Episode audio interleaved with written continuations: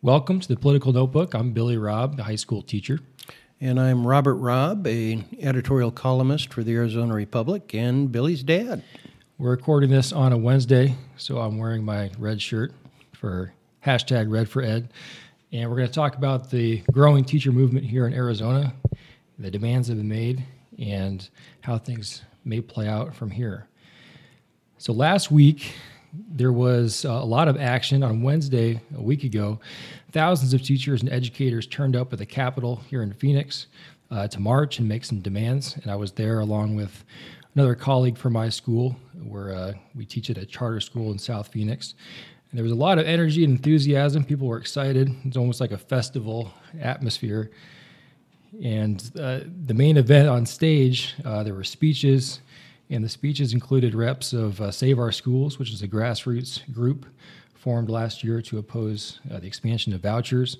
There was the Parent Teachers Association. Uh, there was the AEA, which is the teachers union here. And then finally, the reps of the Red for Ed teacher leaders uh, stood up and made their demands, which included no tax cuts uh, until funding uh, is fully restored to the pre recession levels in 2008.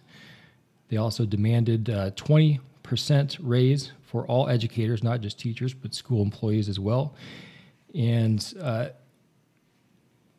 there's been growing talks of, uh, of walkouts if these are not met by the end of the legislative session. So, question uh, if these demands get met, what what channel, what practical things would have to go through? So I guess what are the sequence of events that is most likely do you see of getting these demands met? I continue to believe uh, that no strike, no amount of pressure will uh, cause this governor and this legislature uh, to pass a tax increase, and a tax increase would be necessary to meet the funding demands uh, that were uh, put forth. So I continue to believe quite strongly that the only way uh, to get the resources uh, to get teachers a 20% increase uh, and restore funding for the K through K through 12 system uh, to pre-recession levels is through an initiative. Uh, I have read of threats of an initiative for this November's ballot. I don't think that's practical. I don't think there's the time available uh, to gather the signatures to do that. So I think you're looking at 2020. Um, but I do believe that uh, while it would be difficult, particularly if Ducey is reelected and decides to fight such a tax increase initiative vigorously, uh, it would be a daunting political task. Uh, but I don't believe that it's an impossible one.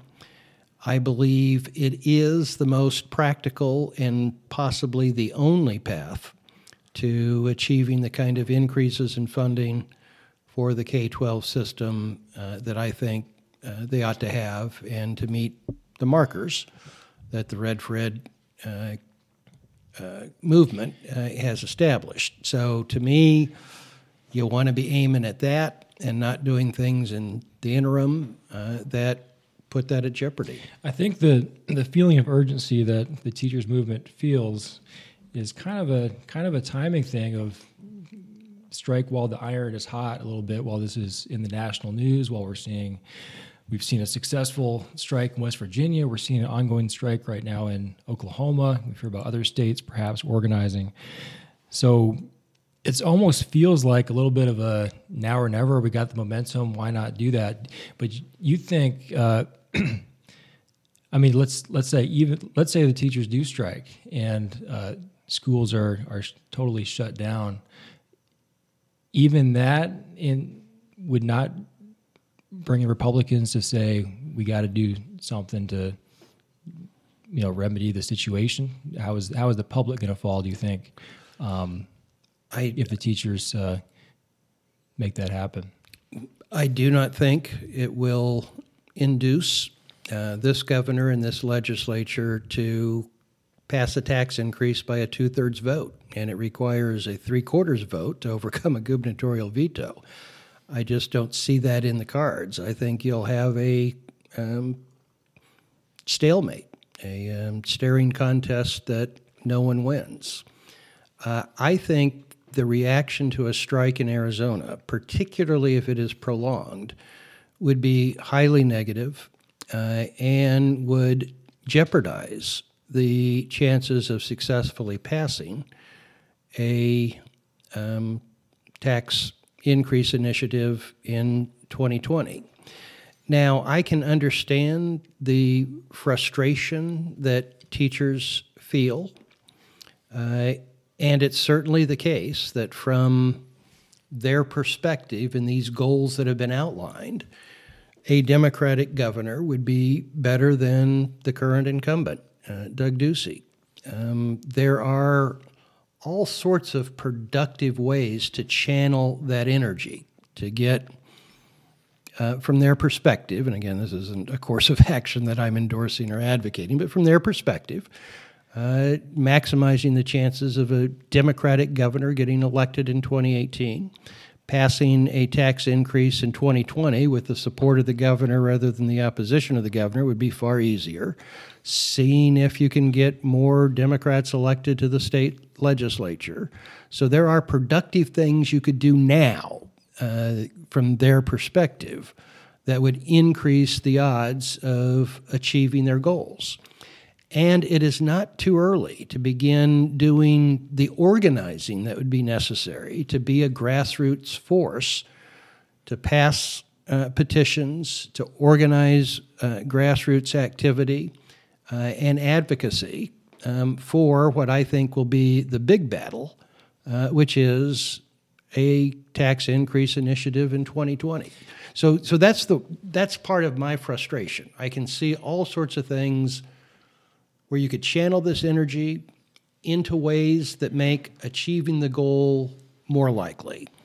And instead, I see the movement going in directions that, in my judgment, makes uh, achieving the goal less likely. I know that for a lot of teachers, they feel like their backs against the wall a little bit. I've heard I've heard people say this in different forums that like we've been kind of struggling through this for a very long time, and it's it's our job to you know to teach and to educate, and it's the lawmakers' job to provide adequate uh, resources for us uh, to do that educating.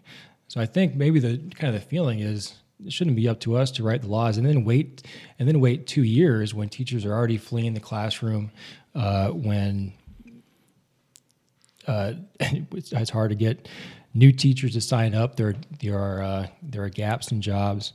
So, I, I, guess I understand that those that those might be more more practical given um, you know the stubbornness that they would you know they would uh, that you could interpret on the Republican lawmakers.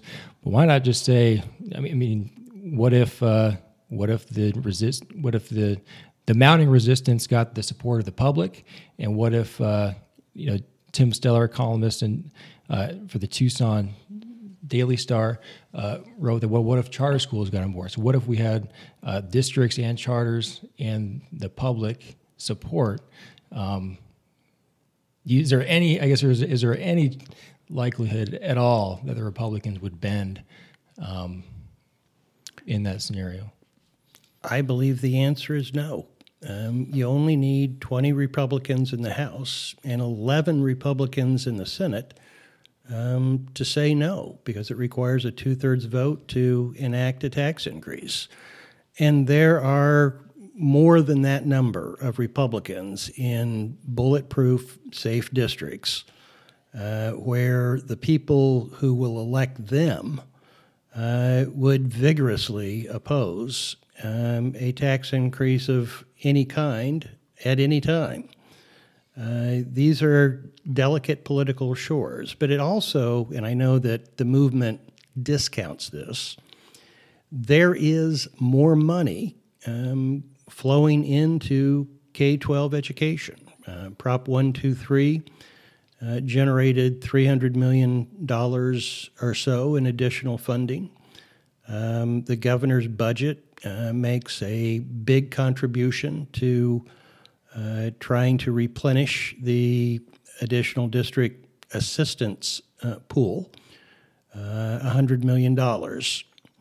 Um, that leaves us far short of getting back to pre recession levels, which I do believe is what the objective should be. So I'm not discounting the need and the desirability uh, for a tax increase to do the two big things that the movement mm-hmm. has identified mm-hmm. 20% raise, restoration to uh, pre recession uh, levels. But things are going to get better. They've gotten better. They're going to get better yet with what the legislature is going to do out of existing funds. And I've been wrong about politics in the past. Um, I've been wrong recently about politics when it comes to the 2016 presidential election. Uh, but I do not believe that the public will support a uh, teacher strike in Arizona. And I don't think, even if they did, uh, because of the numbers involved, uh, that it would make a difference at the legislature. And and we'll see. I mean, it seems to me that the movement is um, headed towards a strike, uh, and uh, it'll be interesting to see what happens in Oklahoma. Everybody is on kind of a sugar high um, from what happened in West Virginia. Uh, it doesn't seem to be going the same way in Oklahoma. Um, so maybe that will be my hope, uh, something that chills it and causes the energy to be directed into activities that I think make the goal closer um, rather than jeopardize the ability to achieve it at all. Now that doesn't that's not to discount the sense of frustration, and particularly for one income families, uh, the inadequacy of existing resources, and the fact that it's a hard ask to say endure this for another two right. years and put all your energy into solving it then. I understand that frustration. Yeah. Um, but my frustration is I see a path to success. Mm-hmm. And I see the possibility of jeopardizing that path without accomplishing anything. Yeah, and that, that reminds me going back to a, a few podcasts ago when we are still talking about you know the possibility of 301 passing and, and that being a, a possible success. Now, now it, now it is a success.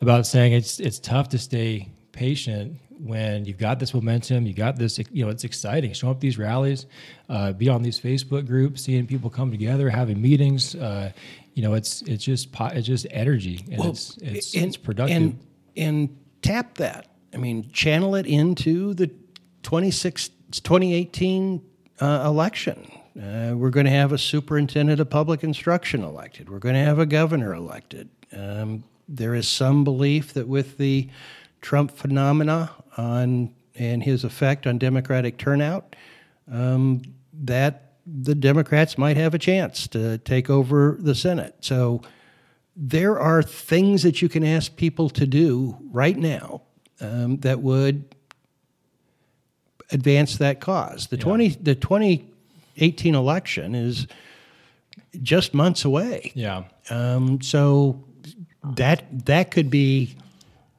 a source of energy. I yeah. mean, I, it, it, it, would generally be on behalf of candidates that I probably wouldn't prefer compared to their opponents, but I can understand it from their uh, position, and it would be constructive and productive where I think a strike will not be. Yeah, I think that's a great thing to keep just the, the reality of. Uh, organizing a successful strike and walking out does not automatically meet your demands. And there's as much as I want to make more money, as much as I see the uh, the cost for my for my students and the educational experience that my uh, that my students get. And the you know the kind of the drain of the teachers of of, of needing more resources, um, but the the the reality on the ground, you know, you can't do anything to to change that reality. Well, a a one percent increase in the state sales tax, and, and we had a temporary one percent increase in the state sales tax from 2010 through 2012 would produce the money necessary to return K through 12 funding to pre-recession levels. Uh, a $10,000 raise for every teacher would cost about $500 million. If you wanted to make all day that's kindergarten, about twenty percent. um, if you look at it, the- it would actually, for the median, be more than 20%. I mean, that's 20% for someone making $50,000. It's more than that. Um, and, and, I, and I use that as an illustration of what the money would produce. Um, you could make all day K a state grade, paid for uh, primarily at the state, that's 240 million. And you'd still have 260 million for other things. Um, so there is a politically realistic alternative that meets the funding demands. Um, uh, keep the eye on that prize.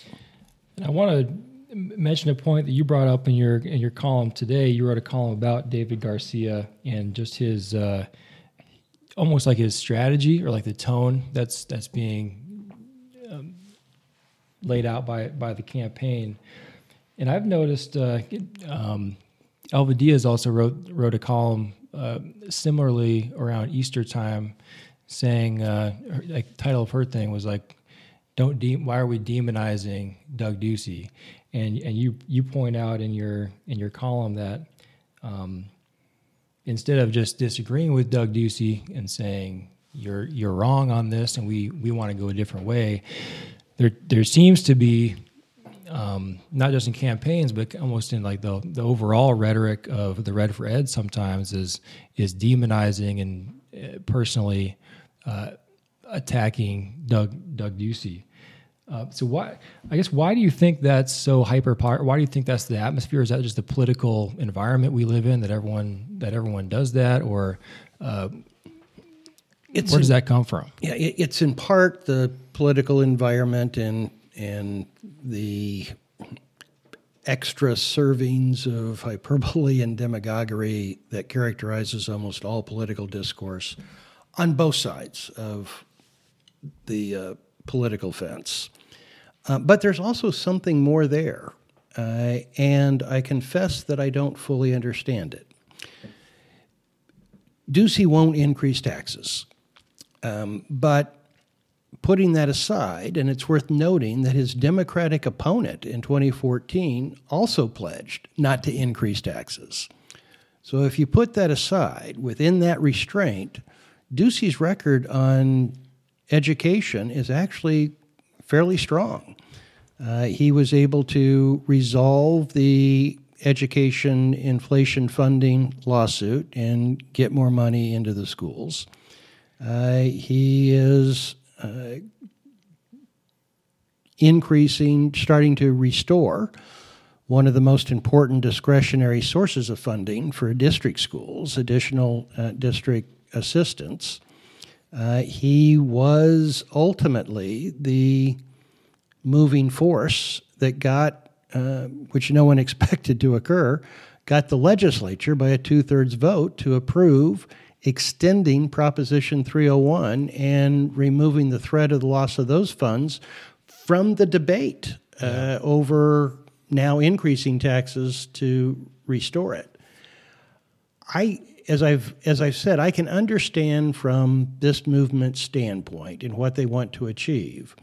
A Democratic governor would be better than Ducey being reelected. There's no question about that.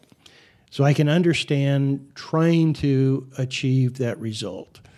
But there is a, a dislike, uh, bordering and sometimes crossing the border into hatred Yeah. towards uh, Ducey that I do not understand. Um, both within this movement and outside it.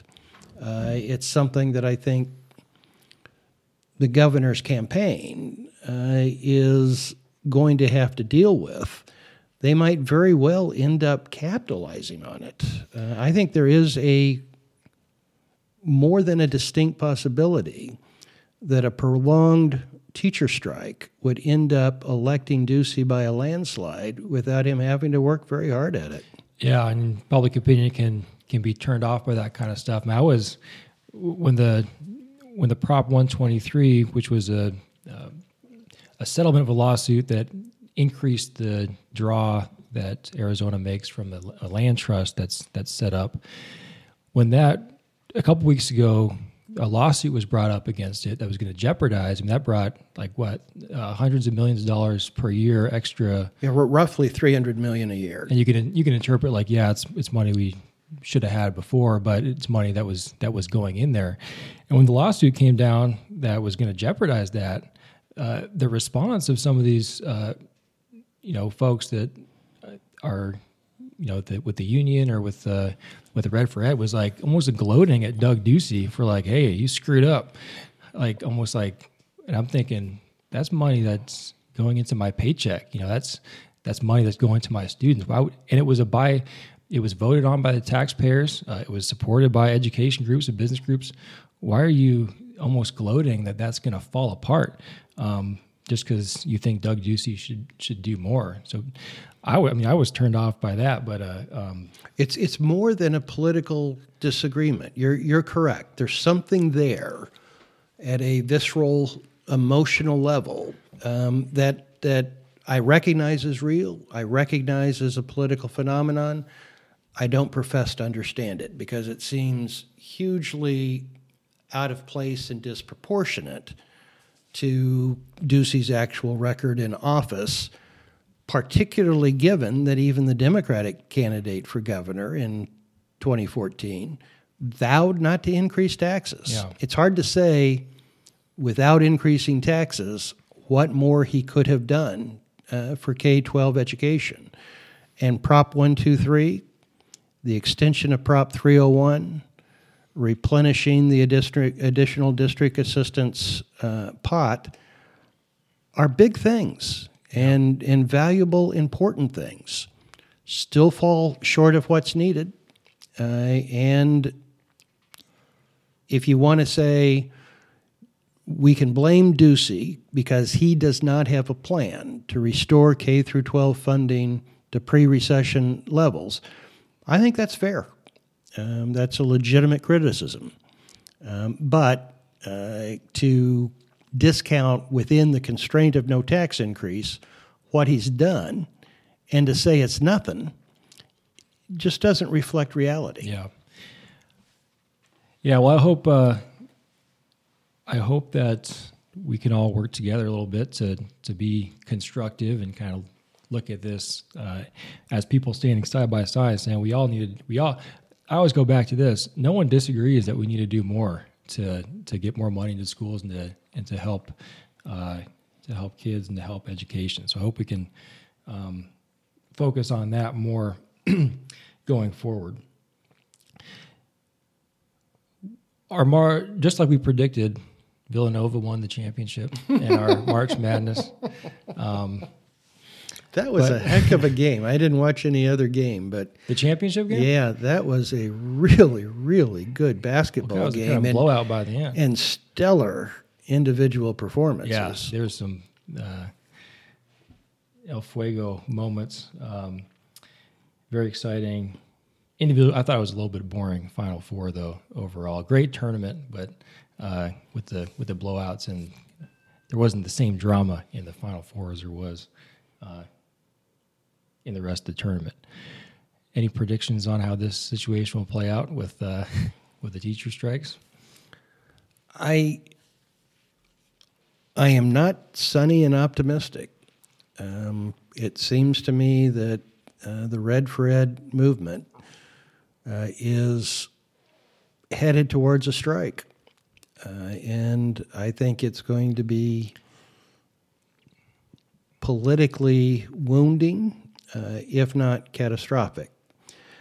I think the only thing that might head it off uh, is if the Oklahoma strike goes poorly, mm-hmm. so that you have a counterpoint to the success or perceived success of what occurred in West Virginia. But other than that, I think we're headed for some real ugliness that will jeopardize the ability to put together the coalition mm-hmm. uh, that uh, could produce the results that are desired. Well, next week, next Wednesday, there's a walk in first. Uh, so uh, that's that's the next plan. But it's, but it's been described as a um, test for an ultimate strike. So we'll see how it plays out in Oklahoma. We'll see how it uh, um, if there's any date set for uh, for the proposed walkout um, after the walk-in uh, here in Arizona.